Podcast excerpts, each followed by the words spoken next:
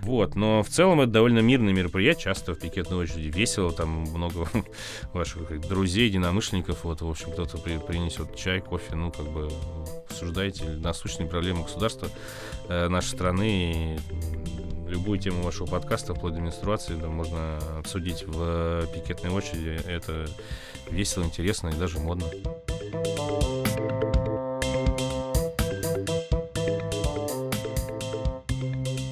Всем привет, с вами подкаст понедельника. Меня зовут Игорь. А меня Аня. И это подкаст о привычках. Сегодня у нас очень интересная тема. Это политическая, можно сказать, политический активизм. У нас в гостях Илья Азар, журналист «Новой газеты», главный редактор районного издания «Мох» и «Ленивка», муниципальный депутат э, района Хамовники. И еще э, Илья был э, инициатором московских митингов летних. Вот, сегодня мы хотим поговорить про привычку выражения своего несогласия с происходящим э, вокруг в государстве мирным способом. То есть это при привычка, как показать государству свою точку зрения, если тебе что-то не нравится, привычка мирного протеста во всех его формах. Привет, вот. Илья. Илья, привет. Здравствуйте. Расскажи, как вообще начался твой активизм? И мне кажется, что начался ли он давно, хотел тебя спросить, но мы, наверное, стали замечать активно в последнее время, то есть, наверное, в последний год и в полгода, э, то, что ты стал таким, можно сказать, двигателем мирного протеста. Я, наверное, действительно в последний год, э, ну, в этом году действительно начал больше заниматься, я бы это назвал общественной деятельностью. Хотя, на самом деле, наверное, это началось э, в каком-то степени еще в институте, э, то есть уже лет э, 15 назад. Вот, во всяком случае, те, кто там меня знает с тех пор, они мне как раз говорят, что, собственно, ничего такого странного не произошло, что журналист стал э, каким-то заниматься протестами, учитывая, что ты это делал с института. Но тогда действительно было несколько смешных таких акций. Это было просто время начала двухтысячных, и тогда достаточно, ну, время было другое, и молодежная политика вот начиналась, там, молодежное яблоко, Илья Яшин. Движение наше еще не было, э, но были вот идущие вместе, начинались. Ну, то есть тогда было, конечно, посвободнее, в целом все делали, что хотели. Кто-то вот идущие вместе книги сжигали, а молодежные вот движения операционные там тоже довольно, довольно активную действие вели. Я вот помню, Одна была смешная акция, которая, кстати, вот, наверное, первый раз меня привела в Тазак. Была такая история с шпионским камнем, который, я не уверен, что вы такую историю помните. Нет, а, Ее в Москве обнаружили, ну, по телевидению Аркадий Мамонтова передаче, а, не знаю, я, я помните помню. ли вы. Я, э, он, я, я видел это на Ютубе где-то. Да, обнаружили шпионский камень, который якобы внутри находился там целый какой-то механизм электронный, к которому, значит, шпионы, ну, разведчики английские или там сотрудники посольства, не знаю, подходили и, значит, там, по-моему, через Bluetooth или что-то в этом роде, а тогда Bluetooth тоже было что-то новое, передавали информацию, вот. И, значит, все это показали, ну, нам, э, ну, многим, я не знаю, вот нам и вам, наверное, тоже если вы тогда были э, уже взрослыми, показалось бы, что это какой-то очередной какой-то бред государственной пропаганды, хотя тогда это было намного легче еще. И мы, ну не мы, точнее, а Роман Доброхотов, который тогда был активистом, а сейчас журналист, вот, и он придумал акцию отнести в ФСБ в здание ФСБ, отнести э, булыжники, э, настоящие булыжники, и просто попросить их проверить на предмет того, не являются ли они шпионскими камнями, потому что, мол, мы вот видели, там много каких-то подозрительных личностей ходят во дворе, камню подходит, наверняка, может быть, там передатчик. Просто, пожалуйста, проверьте э, органы нашей госбезопасности на всякий случай. Вот, но надо признать, что мы не до здания ФСБ не дошли, нас приняли на перекрестке вот между детским миром и зданием другим зданием ФСБ, не, не тем самым известным, а вот соседним. Там всех начали принимать, доводить в автозак, и довольно жестко. Я не уверен, что это надо так подробно рассказывать, но на самом деле было смешно, что поскольку я, как обычно, все начал делать в последний момент, и, естественно, камень никакой я не нашел, а, а это было начало, по-моему, конец зимы, мне кажется, что-то в этом роде, и везде лежал уже такой, знаете, вот снег, который слежался со льдом, черный, весь в этих самом, в грязи. Вот, и я взял такой, отломал такой кусок, э, значит, снега большой, мер, мерзлого такого снега, и его принес, короче говоря. И когда меня начали винтить, снег этот у меня выпал из рук, развалился на две части, тем не менее я еще успел заметить, что там какой-то один из э, сотрудников это все, э, эти куски поднял, взял с собой. Э, мы, значит, приехали в отделение, и я помню такую картину, как там в углу где-то лежат камни. Я помню, что у Доброхота была авоська с камнем. Вот, а рядом лежит, соответственно, мой, мой снег, и он медленно тает, и лужится, как бы появляется и увеличивается, увеличивается лужица, в которой уже лежат эти камни.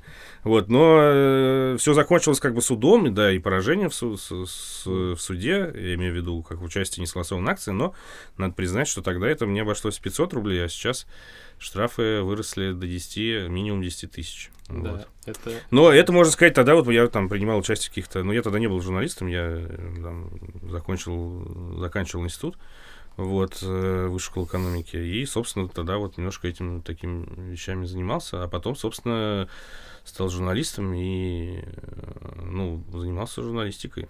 И тут большой вопрос, хороший вопрос, насколько вообще журналистика совместима с, э, как вы это называете, активизмом. Ну, это отдельная тема. Общественной деятельностью. А почему, если ты 15 лет участвуешь в мирных протестах, и штраф повышается, и кажется, что в суде не оспаривается твое право, ты продолжаешь этим заниматься? Ты вообще разделяешь мирный протест и немирный Это протест? очень разные вопросы. Давайте выберем какой-то один. Да, давай сначала мой, потому что он... Ну, что патриархальная страна, окей. А, ну, в смысле, разделяю, конечно, разделяю, но это очевидно, что два вида протеста разделяются. Но он э, может... Это... Есть сторонники только мирного протеста или они могут перейти потом не в мирный протест, тут а в вопрос- радикальный какой-то? Вопрос, что мы понимаем под э, радикальным протестом, потому что там э, Ну, наша, наша власть, например, радикальным считает э, любой, не- любой несанкционированный ею протест. То есть в каком-то смысле, как мы это увидели этим летом, если вы выходите на акцию, которая не согласована с властями, и они не сказали, что вы можете выйти в это время в это, на это место в Москве, то она это воспринимает как радикальную акцию и разгоняет ее даже несмотря на то, достаточно жестко, даже несмотря на то, что ничего радикального со стороны протестующих не происходит. Уж точно ничего более радикального, чем там какие-то толчки и касания полицейских, и то это уже произошло все равно после э, того, как полицейские начали реально там выдавливать людей, бить их дубинками и прочее. Поэтому в этом смысле, э, вот если понимать радикальный протест, как его понимает э, наше государство, то сторонники такого есть, конечно, есть, я знаю, там много достаточно людей знаю, которые считают, что согласовывать акции на по тому, на тех условиях, которых требует наша не конституция, подчеркну, а законодательство, сейчас счет ФЗ о митингах, неправильно и просто нельзя, поэтому они там принципиально, есть такие люди, я знаю, которые выходят только на несогласованные акции, потому что они считают, что достаточно уведомительного порядка, а это уже какая-то какие-то репрессии, просто необоснованный запрет. Ну и, соответственно, есть, наверное, большее, конечно, количество людей, которые готовы протестовать только по... Ну, то есть они готовы-то по-разному, но они не хотят брать на себя риски и готовы участвовать только в том, что разрешено. А власть наша разрешает митинги, во всяком случае, в последнее время только тогда, когда ей это выгодно или она считает, что ей это в данный момент выгодно, как было, собственно, этим летом. Можно про это подробнее поговорить, если надо. Вот, ну, есть, конечно, какой-то э, совсем радикальный протест, но мне кажется, что мы это обсуждать, э, говорить об этом по нынешним временам вообще нельзя, по нашему законодательству, но в целом я просто мне кажется, это как производная в любом случае от не мирного протеста. Ну, мирный протест может радикализироваться, если э, на то будут какие-то соответствующие условия, как то реакция властей или отсутствие ее и, и так далее. Ну, как, условно, Майдан э, радикализировался постепенно. Э, да и, в общем-то, там многие протесты в мире все-таки не, не начинаются сразу с какого-то радикальных действий, а постепенно к этому приходит в силу того, что власть не слышит, и власть э, сама начинает силовые методы. Но у нас, хорошо это или плохо, наверное, хорошо, пока э, ничего такого не происходит. Как я часто говорю, даже э, в Москве, например, ни разу не были использованы водометы, хотя они присутствуют, и если посмотреть кадры с, практически с любой э, акции протеста в мире, там всегда есть кадры, как э, водометы разгоняют толпу, а там я из Гонконга видел даже водометы, начиненные какой-то краской специально несмываемой достаточно мощное зрелище, там такой синий поток, э, ну, она как бы метит э, протестующих, uh-huh. вот, чтобы сразу потом было легко его вычислить, вот. Ну, у нас такого, у нас машины есть, они, более того, даже этим летом э, их фотографировали, они выезжали на улицу перед одним из митингов, но на нем так и не появились. Ну, это потому только, естественно, это не потому, что у нас очень какое-то либеральное, э, милое государство, а просто потому, что реально для их применения не, нету повода. Прямой вопрос. Почему ты продолжаешь 15 лет э, этим заниматься? Нет, ну, во-первых, я как бы пояснил же, что я ну, нельзя сказать, что занимаюсь этим 15 лет, я занимаюсь этим большим, занимаюсь этим иногда. Я считаю, что, ну, вообще это довольно сложный вопрос для журналиста, правда, потому что, ну, журналист, в общем, это как бы повод для, больш... для частой и серьезной рефлексии, рефлексии, рефлексии.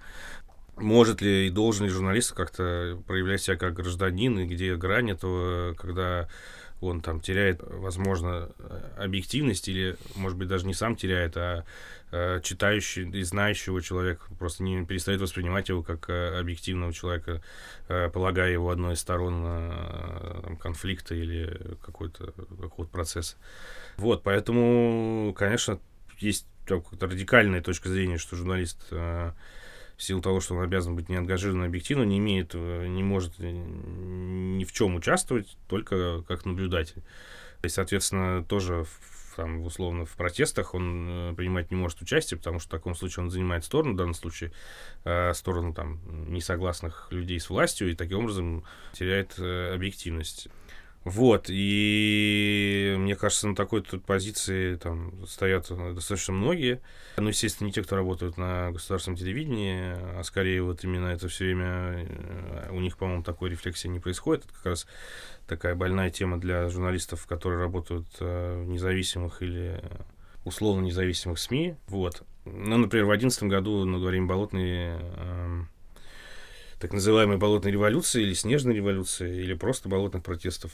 Революция в любом случае в кавычках, тем более, что это ничем не закончилось. Вот. И тогда там тоже принимали участие довольно активно журналисты, вот, и там, ну, в том числе я, на самом деле, критиковал, честно скажу, коллег э, на тот момент, э, потому что все-таки мне казалось, что это не совсем правильно, но надо признать, что это ну, журналисты там у нас в обществе все-таки довольно уважаемые люди, их, их знают, за ними идут, им верят, поэтому в целом это, наверное, в каком-то смысле э, логично, что они принимали тогда участие в этом, и сейчас тоже какое-то количество принимал, хотя, мне кажется, даже на самом деле меньше. Э, вот, и, собственно, вот так вот. А ты сначала, с момента начала своей активной общественной деятельности, ты как журналист брал какие-то интервью у государственных чиновников, работников, то есть у представителей другой страны? Или ты теперь э, не ходишь к ним? Слушай, я видел на «Дожде» вот последнее, которое mm-hmm. я видел в Фейсбуке, там с какой-то государственной Да-да-да. чиновницей вроде был бы.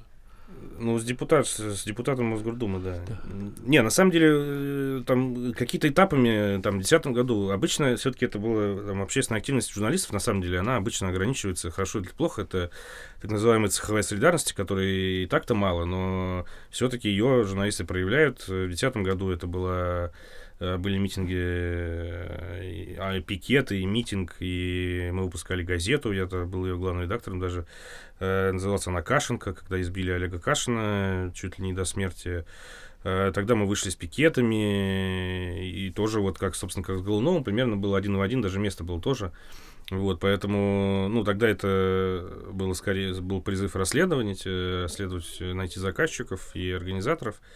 Собственно, вот в этом году это, наверное, повторилось э, когда тоже очень большое количество журналистов в этом э, участвовало, и в том числе там было несколько человек, которые были заявителями большой акции, которая там в итоге прошла э, по известным причинам прошла в формате там несогласованной акции и привела к задержаниям массовым.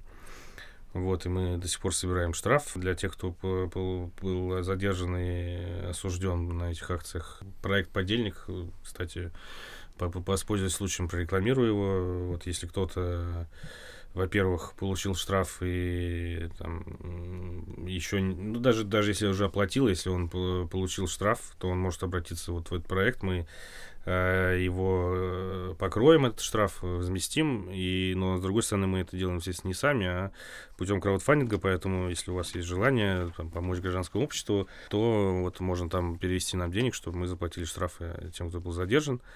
Эм, вместе с Лизой Нестеровой мы это делаем тоже журналистской, немножко активистской. Вот. А что касается... Ну и, собственно, после Голунова как-то вот э, оно как-то так вот у меня уже пошло. Но тут надо добавить, что если лично про меня говорить, то я как муниципальный все-таки в 2018 году выиграл муниципальные выборы э, в районе Хамовники. И это все-таки тоже некий переход за грань, э, наверное, и многие там коллеги меня критиковали за это, что журналист не может э, заниматься политикой, вот, и, ну, я как бы оправдывался тем, что это муниципальная э, деятельность, это не совсем политика, тем более, что ее полномочий нет, и ни в какой партии я не состою, то есть это просто такой низовой уровень местного самоуправления, что, в общем, мне кажется, допустимо. Вот, но я думаю, что это, конечно, сыграло свою роль в моих действиях там в летом, потому что, наверное, там, организовывать пикеты за доступ независимых кандидатов на выборы в Мосгордуму я, наверное, бы, как являясь только журналистом, бы не стал участвовать в них одиночным пикетом проводили тогда, а как мы проводили как муниципальные депутаты, что логично, поскольку мы выступали за а, права наших избирателей, ну, жителей наших районов, их политические права избирательные, что они должны иметь право выбора на выборах, которого их там мэрия по разным причинам лишает. Вот. Так что, наверное, такой какой-то есть некий, некий путь, который там привел к этому. Может, э, может быть такое, что у протеста нет лидера. Нет какой-то объединяющего одного человека, и это такая какая-то... Ну, мне кажется, у летних протестов в целом не было лидера. То есть э, он был как тематический, и у него было там, с одной стороны, одновременно много лидеров, если понимать под лидерами кандидатов в депутаты, которые, ну, там, так или иначе изначально призвали людей их поддержать, выйти на там, 14 июля на площадь, и люди вышли после этого, там, начали уходить регулярно, но, с другой стороны, этих всех кандидатов довольно быстро э, посадили в спецприемник, кого-то надолго, кого-то на всю кампанию, кого-то там в какой-то момент выпустили, выпускали, но они уже, кстати, не так более-менее к активной такой деятельности не возвращались. Ну и Навальный сидел э, целый месяц, поэтому фактически, наверное, можно сказать, что была Любовь Соболь, но не знаю, как бы лидером протеста их сложно все-таки в этой истории назвать. Мне кажется, там достаточно было многое происходило э, там стихийно и по как это горизонтальные какие-то сети, как-то люди выходили, в том числе и сами. Не могу сказать, что кто-то все время их куда-то там ими руководил, но с другой стороны, смотря что мы видим целью протеста, э, наверное, там, если какие-то ставить цели, серьезно, наверное, должен быть лидер. Э, если, допустим, цель протеста, не знаю, смена власти в стране, что, кстати, тоже сейчас так фраза на грани запрещенной. Смешно, да, кажется, но на самом деле довольно грустно. Вот. Э, наверное, у нее должен быть, конечно, лидер такого протеста. Но здесь был протест вообще ведь удививший многим своей тематикой, достаточно локальный и малоинтересный широкому там, москвичу в том числе. Но он все-таки вот стал, привел к крупнейшим там, массовым выходам людей с времен Болотной. Ну, я думаю, что во многом люди как выступали за собственные права, там, достоинства. А как выработать вообще эту привычку протеста? Ну, то есть, понятно, что если есть какие-то митинги в стране, то ты должен выходить на них прям так часто, регулярно, постоянно. Uh, ты должен ну, показывать, что это все есть. Но в то же время, ну, типа, есть демоти- демотивирующие какие-то штуки, типа штрафов, и для обычных людей они тоже очень сильно влияют. И дают штраф даже 10 тысяч, а следующий штраф может быть 150 тысяч. Как вот пытаться это этого не бояться хотя бы? И вообще, нужно ли этого бояться или не нужно? Опять же, есть разное понимание мирного протеста. Э, на несогласованные акции надо э, выходить в том случае, если как бы, ты готов, ну, ты должен понимать, что это может обернуться, в принципе, так или иначе, чем угодно, вплоть до колонии, но это происходит, конечно, реже и не со всеми. Ну, штрафом, конечно, это может легко закончиться, поэтому надо просто понимать, что это возможно, могут забрать вообще просто так, хотя, конечно, в большинстве своем все-таки забирают людей, проявляющихся как-то активно на митинге, что, в принципе, там не обязательно, можно как бы вести себя спокойнее, но все равно э, есть куча кадров, и там я видел, может, и вы видели, как людей просто сидящих на скамеечке забирают заодно. А, ну, как-то, не знаю, Павла Устинова тоже, грубо говоря, забрали, хотя он стоял у метро и э, смотрел телефон, и э, едва не уехал в колонию на 3,5 года. Но есть же согласованная мирная акция, а вот, например, сейчас не проходит вообще никаких акций условно, но э, массовых, и привычка к протесту, мне кажется, э, сейчас как раз вырабатывается, в том числе вот мы с коллегами по с муниципальными коллегами, муниципальными депутатами инициировали акцию «Одиночные пикеты», которая называется «Метро-пикет».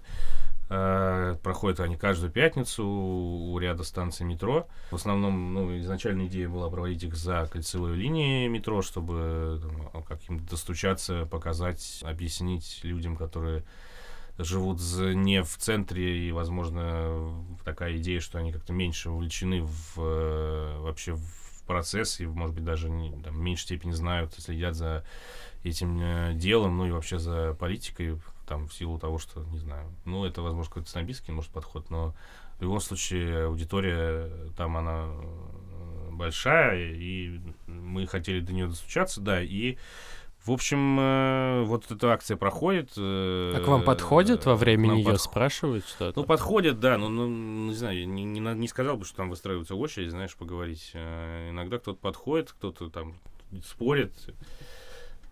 Какие-то бывают провокаторы, но редко.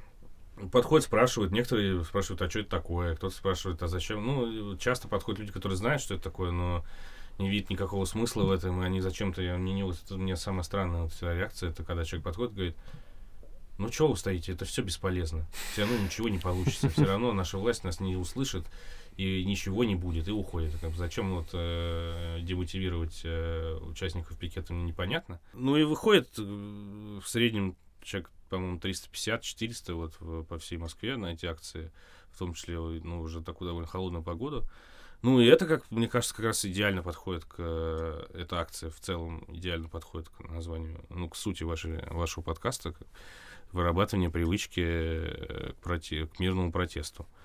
Вот, но на самом деле, конечно, хотелось бы, чтобы это как-то более динамично развивалось, количество участников увеличилось, но, к сожалению, э, этот процесс, конечно, не так просто, как хотелось бы. Там по первому, по первый, первый раз, второй выходило достаточно много э, так называемых, э, не знаю, не люблю слово селебритис, да, но э, так это так это называют наши вот коллеги по пикетам, но известных людей, скажем так, выходило, но там приходилось их лично звать, и, к сожалению, вот они сами, сами второй раз там выйти не готовы. Надо их все время звать, а как-то тоже кажется мне, ну, если в конце концов человек не хочет сам выходить, потому что я буду его каждый день, каждую неделю заставлять. Вот, мне кажется, это вырабатывать привычку должен человек в себе тоже как-то сам. Я летом помогала Лизе Нестеровой э, делать табличку для передач в чате передач.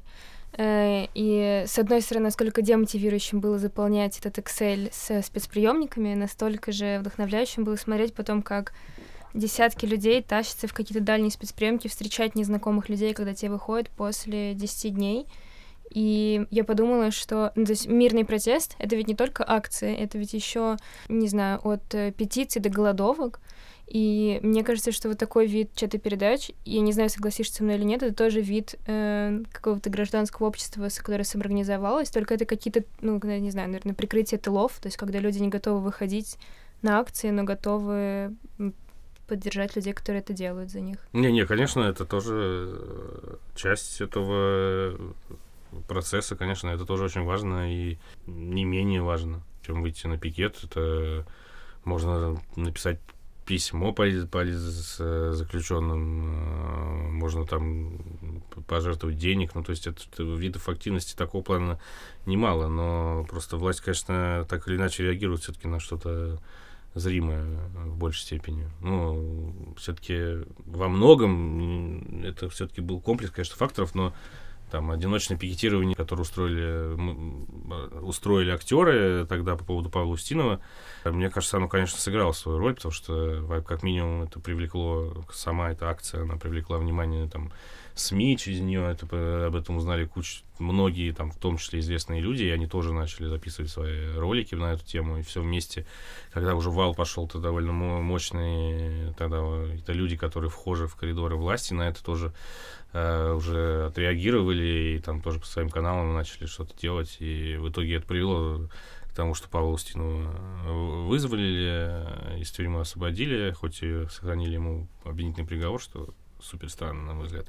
И, ну и такое же произошло там с, во многом с другими, с теми, кого отпустили. Я думаю, что общественное давление сыграло значительную роль, в том числе и как вот пикеты и освещение, ну и на самом деле освещение их как бы в, в соцсетях, в СМИ.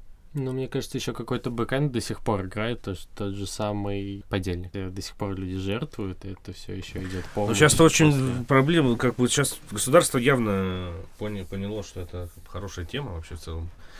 Потому что вот э, 3 миллиона штрафов уже вынесено в мемориал за последние два месяца. Там, не знаю, мне только что назначили э, штраф 300 тысяч. Э, то есть такая, ну и, собственно, ФБК, э, отдельно там Любови Соболь и другим участникам ФБК, там, к ним, на них подали иск там все организации типа Мосгортранса, там, Метрополитена, ресторана Армении, и, в общем, все, кто каким-то образом смог э, приткнуться к к тому, что не согласованно, значит, люди ходили по улице. Э, ну, это просто смешно, там миллионные иски. А то, что метро там э, не работало, не знаю, кто-то не попал в транспорт, э, кто-то не попал в ресторан, ну, то есть это не, не продали какую-то еду, ну, это очень странно, конечно. Но вот именно такое денежное давление, финансовое давление на участников этого дела, оно достаточно развивается, эта тема. А ты видишь какие-то позитивные изменения? А я к чему-то говорил, что просто уже не хватает, такое ощущение, мне кажется, скоро не хватит жертвующих просто на, на количество э, всяких компаний. Да, Потому что все-таки у нас как, э, не самая богатая страна, и самые богатые жертвуют, по-моему, не так охотно, как бедные.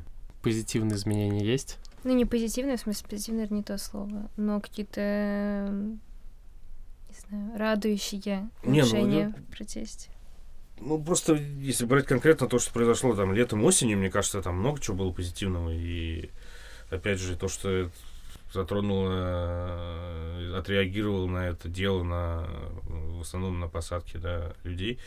Э, ничего не, не сделаешь такого, чтобы их отправлять в колонию на несколько лет. Э, затронуло это там какие-то новые профессиональные сообщества, как это сказать, да, не знаю, можно ли назвать священником профессиональным сообществом, но, в общем, мне кажется, священники, которые там, в общем, всегда были у нас аполитичные, я имею в виду в современной России, особенно в путинской России, э, или наоборот, как патриарх Кирилл, там его поддерживающие его священники, наоборот, всегда выступают за жесткую линию власти, э, за жесткую руку власти. Тут священники, 182 священников подписало письмо поддержку политзаключенных. И вот опять же актеры, я уже говорил, который тоже все-таки ну, супер аполитичный класс, который э, я не помню, чтобы кто-то до этого из них там, ну, кроме отдельных персонажей, да, э, выступал, э, и то скорее там, случайно, если в интервью каком-то был затронут тему, кто-то мог что-то сказать, а так вот, чтобы целенаправленно заниматься такой, э, выходить на пикет, такого не было точно. Ну и вообще как-то показалось, что гражданская солидарность э, и поддержка намного выше, там, чем была во время болотного дела, например. И, ну и вообще так по, по, по течению времени. И что это, в общем, приведет как-то к росту гражданского самосознания, увеличению людей, которым не все равно и которые готовы что-то делать в ущерб собственному там времени и, возможно, деньгам, и что-то пытаться изменить лучше там, на своем уровне снизу. У тебя есть какое-то видение, как агитировать не политическую, а, а вот этот неполитический слой, который есть сейчас в России, да, и в Москве? Ну, кроме там каких-то мирных пикетов около метро или еще что-то, как э, можно еще привлекать? Вообще, я еще хотел спросить, вот в твоей печатной газете ты привлекаешь, ну, у тебя есть, как я просто еще не читал, есть ли какие-то статьи которые могут как-то политически мотивировать людей выходить и участвовать в митингах. Ну, там в последнем, во втором номере у нас э, будет статья про связанная с этой тематикой. Просто э, у нас как-то так вышло, что вот Хамовнический суд, который был э, мы пишем про Хамовники, э, естественно, в своей районной газете. А у нас Хамовнический суд раньше был таким э, местом знаковым и часто падал в новости. И Ходорковского второе дело проходил там, судили его там. И процесс Пусирайт проходил там, в котором тоже довольно там, было много людей, пришло на день приговора, там НТО вывешивал какой-то баннер напротив на крыше здания. Ну, есть, так был движух, ментов было много. С тех пор вот все эти э, по московскому делу, э, ну вообще, в общем, все, кого где-то судят, там, по административным делам, по уголовным, почему-то это все обходит Хамоновский суд. Ну, в основном потому, что э, все события происходили по, по подсудности же, поэтому Тверская и куда-то выше, это в другие районы. В общем, в Хамонике ничего не происходило, но вот сейчас почему-то Жданова отвозили недавно в Хамонический суд, там дали 10 суток. Э, ЗАГСу еще 14 июля, что произошло, правда, в декабре, ему вспомнили, что можно ему дать еще за это. Вот, и мы, собственно, депутат наш сходил, съездил туда его поддержать, и заодно написал материал вот нам газету про это, ну и как-то коснулся более широко этой темы, но все-таки я там стараюсь как-то, если газета районная, как-то все-таки писать с, со ссылкой на район.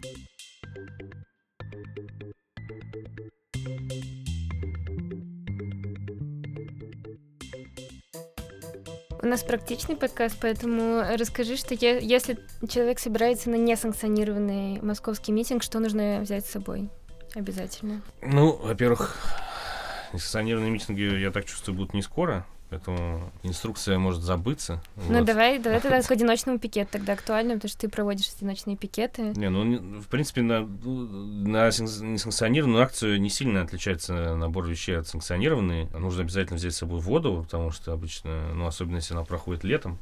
Сейчас просто все было летом, поэтому это было актуально. Зимой, наверное, это не так актуально.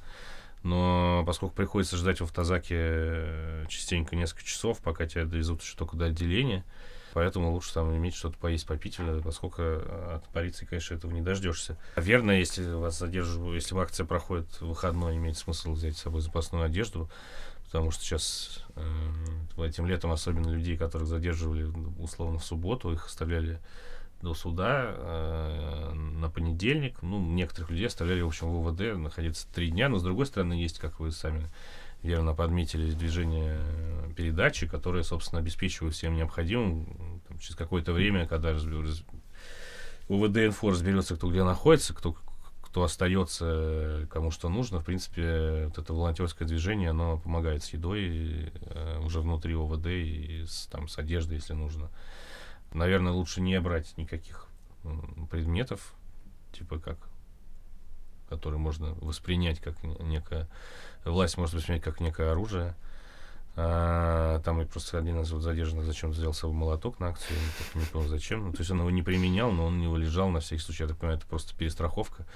А, Против чего? Начало в Гонконг перенесется случайно. Вот это, я думаю, дело лучше не делать. Вот ну, а пикет это вообще дело простое. Просто на самом деле очень многие люди, я сталкивался с этим даже там, это, как сказать, которые следят за не знаю, происходящим, живут не, не, не, в, не в деревне, да, они почему-то не знают, что одиночный пикет это э, то мероприятие, которое единственное, которое не нужно согласовывать. То есть оно не может быть не согласованным, потому что одиночный пикет это единственная оставлена форма, которую ты просто берешь плакат, можешь выйти в любом месте, практически в любом месте города, кроме там, например, нельзя выйти к суду, прямо около суда, на ступенях суда нельзя стоять.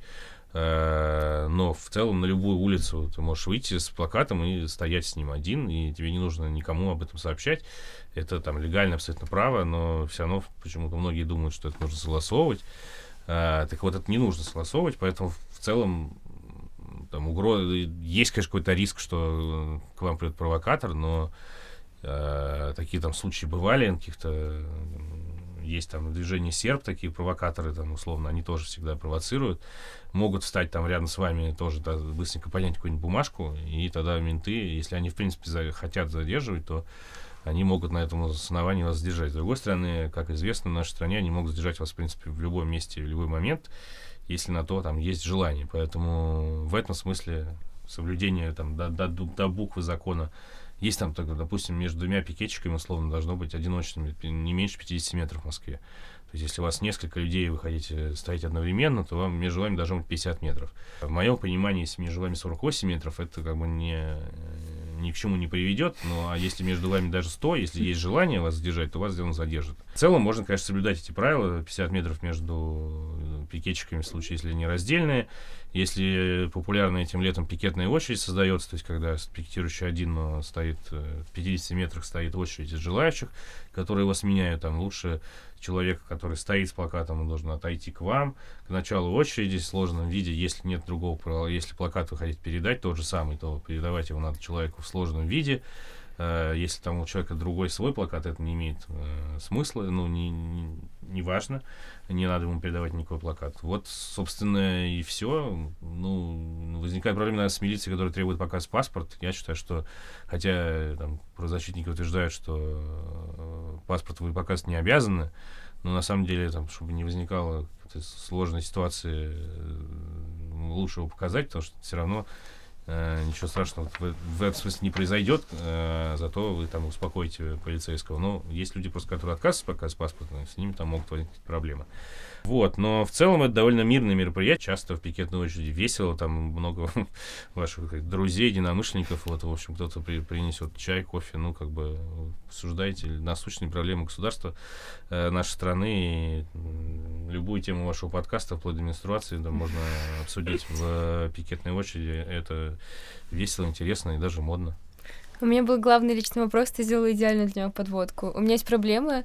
Э, расскажи, как придумать классную надпись для плаката на пикет? Ну, как придумать? Ну, тут уж это же вопрос, как бы, если есть воображение и смекалка, э, то оно придет. Тут вопрос в том, что, ну, вот, например, для начальника метропикетов, я помню, э, Юр Сапрыкин, старший, придумал нам, ну, нам всем предложил идею, сейчас как там это было-то, вы идете, мы стоим, или я стою, да, а они сидят. Это красиво, это используется нами, теми, кто пикетирует, но на самом деле есть минус у этого плаката. Ну, вот вы, проходя мимо, не зная, о чем речь, даже, может быть, даже вы, может быть, не сразу поняли, о чем речь, да, а человек, который вообще не понимает, что такое московское дело, для него это просто какая-то, ну, тарабарщина. Какие-то стоят в фрике. Че, ну, мы, я иду, а вот а он стоит, действительно, действительно, да. Кто-то сидит, кто и чё. Ну, кто-то, может быть, у кого времени много остановится, подойдет, спросит, а чё, чувак, кто сидит-то, о чем ты?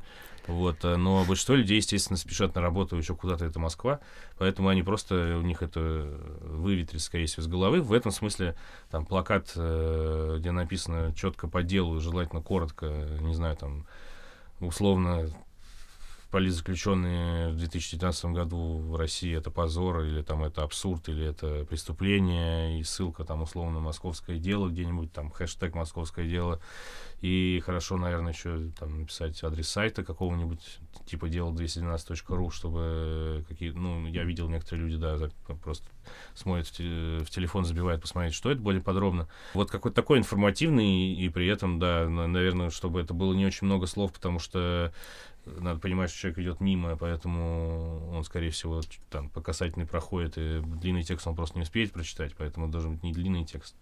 И при этом хорошо бы, конечно, чтобы он цеплял чем-то, да, был не скучный. Но это, в принципе, довольно, наверное, сложно придумать э, такой прям идеальный плакат в этом смысле, да, который удовлетворяет всем требованиям и, и, и зацепит, и не длинный, и при этом еще и э, прикольный, и при этом информативный. Это действительно, наверное, непросто. Если вот, но бывает, ну, бывают смешные, правда, классные бывают плакаты, но это то же самое, что было, в, собственно, в одиннадцатом году, я не знаю, вы его застали, э, на Болотной площади, а там каждый выпендривался как мог, писал какие-то смешные тексты, игра слов и так далее, но это, мне кажется, работает во многом, конечно, в том месте, где все понимают, о чем это, либо это сопровождает какой-то там текст, который объясняет, о чем, о чем речь идет. А так в отрыве такие смешные плакаты, они плохо работают, конечно. Понятно. Так, я думаю, что у нас уже заканчивается время. Давай попросим задание. Да, надеюсь, Илья, ты хорошо подумал. Когда же я мог подумать, когда я отвечал на наши каверзные вопросы? Но я, на самом деле, ничего не придумал, просто э, задание вам, правильно? Ну, оно нам, и кто-то из наших слушателей, кто хочет, он может присоединиться да, к Да, хорошо, но все очень просто. Да. А ну... В пятницу жду вас на... В эту пятницу жду вас на метропикете. А там а, есть сайт или это группа в Фейсбуке? А, Есть точно телеграм-канал Ага. а, Метропикет, и есть там телеграм-бот, Метропикет-бот, который, через который можно записаться. Более-менее это работает. Ты А, записываешься, ставишь станцию метро, где... Ну, там ты выбираешь, заходишь в Метропикет-бот, нажимаешь старт, выбираешь Ага. станцию метро из списка и выбираешь время. Вот, и приходишь. Ну, есть станции, в которых прямо много людей, есть какие-то более станции, где меньше людей, но ну, вам-то я станцию подберу, а ваши слушатели, я не знаю, когда этот подкаст А выйдет, сколько по это времени Ну, он лучше? либо в, это, либо в следующий понедельник, либо через Ну, в неделю. любом случае, это но- каждую пятницу да. проходит до, до конца декабря. Вот, и в январе начнется заново. Вот, поэтому буду рад всех слушателей тоже там увидеть. Ну, то- Класс. Придется придумать плакат. Сколь- сколько по времени стоять? Ну, это всего, Ну, т- это- всего три часа. А, три часа в- всё вместе. Всего три часа, но в целом никто же вас, это же не обязательно, это же у вас не не задание, ну, в смысле, у Не, вас ну это у нас задание, задание, а да. вам, вам стоять час минимум. Хорошо. Вот, а в целом достаточно и 10 минут, как бы, если тем более много людей. Отлично, пришлем тебе фотку. Или ты увидишь с помощью чат-бота, что Не, не, присыл- конечно, присылайте фотку. Хорошо, Хорошо. хорошо. Ладно, спасибо большое. Да, Я надеюсь, спасибо. м, не пойдет в стол наш разговор. Иначе никто не услышит про пи- метропикеты. Да, это важно. И про камень. Про подельника. Очень много всего важного было сказано сегодня. Да. Спасибо. Спасибо большое. Так, э, все, спасибо. все, кто послушал, подписывайтесь на нас э, в соцсетях, э, Жертвуйте ставьте, в подельник. ставьте лайку, лайки, жертвуйте в подельник, э, потом, что еще делать? Ходите на пикеты, ходите на митинги, ну, конечно, никого не призываю, но захаживайте. Нас можно много где слушать, Пока. подписывайтесь на группу ВКонтакте. Все, всем пока.